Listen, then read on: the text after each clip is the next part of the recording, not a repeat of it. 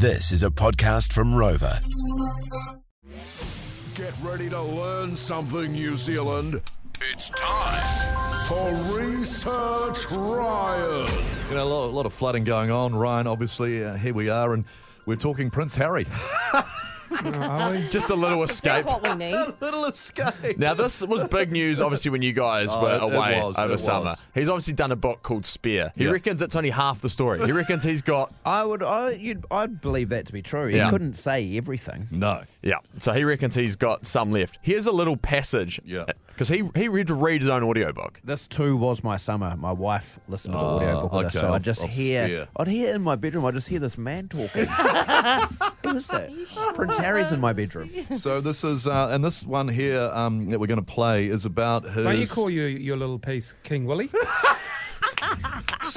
or spear? That was good, Rog. That was good, buddy.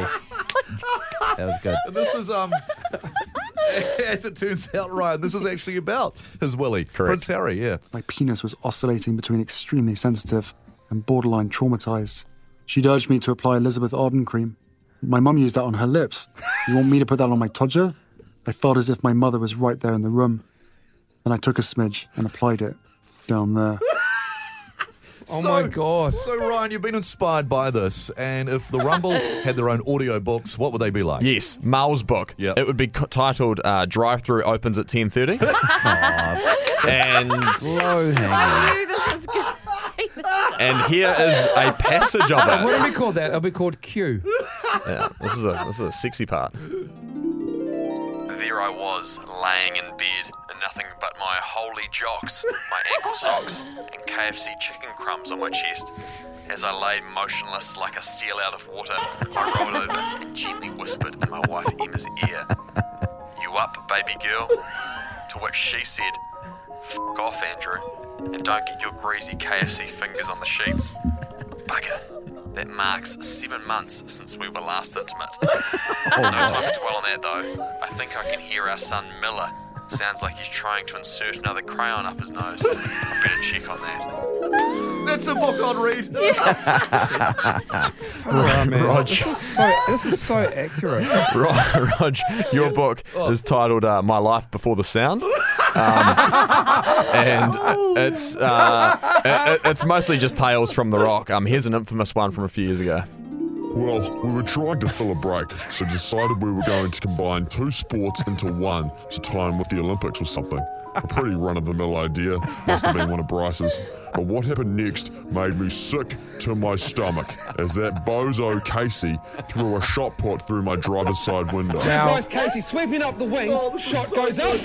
Not since he made me buy a round at the bar had I been this pissed off. I mean, I've got so much on this weekend.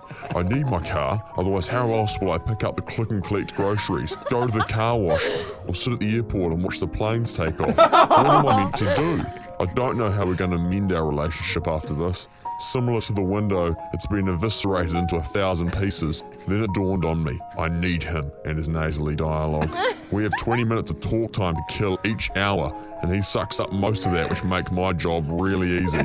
All I need to do is just laugh and add the before most of the song titles and band names. Okay, I better suck this one up. now that's a book I'll read.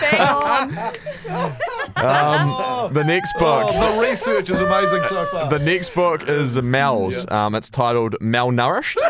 Um, uh, it's uh, it's a col- Mel's a vegan for those that don't know, uh, vegetarian. Sorry. Uh, it's a collection of diary entries from Mel with major themes being Mel's cravings for meat, affection, and a partner. Uh, here's a passage. Today is my first day reading news for The Rock. I've never met Bryson Mells, but I recognise Rog, mainly because he's liked and commented on every single one of my Instagram posts. I've listened to the show for a while and know Bryce obviously likes the sound of his own voice, even though it sounds like a broken sewing machine. And Mells, he just seems like a c- I can't wait to bring my flair to the show. I'm ready to bring about 38 cat and dog stories to the news each day, which I'm sure the boys will love. My friends said to play it cool and keep some of the crazy in check. I'd never heard of the hot crazy scale before, but they said I was on one end of it. Weird. Oh well, time to rip in. Oh my gosh. Not that crazy. Oh, we're out of time. Finally, uh, Bryce's book is titled "The Diary of Sharon Casey's Husband." um, In the book, it covers uh, in great depth what it's like having a vastly younger, more attractive, and successful partner. As the water drizzled down on the shower floor, I was shocked to discover it was accompanied with my hair follicles. The bottom of the shower looked like our family bath after Mum would shave her body in it. This was not what I needed today. I'm already conscious about how much older I am compared to Sharon. I still haven't had the heart to tell her the DP I sent her was actually of Dooley's piece. She's gonna be livid if we're ever intimate and realizes that it wasn't mine.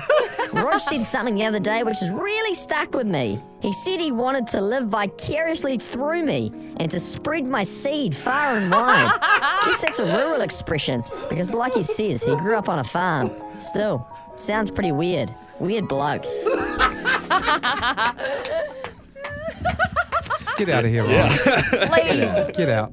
Oh, that's your best yet.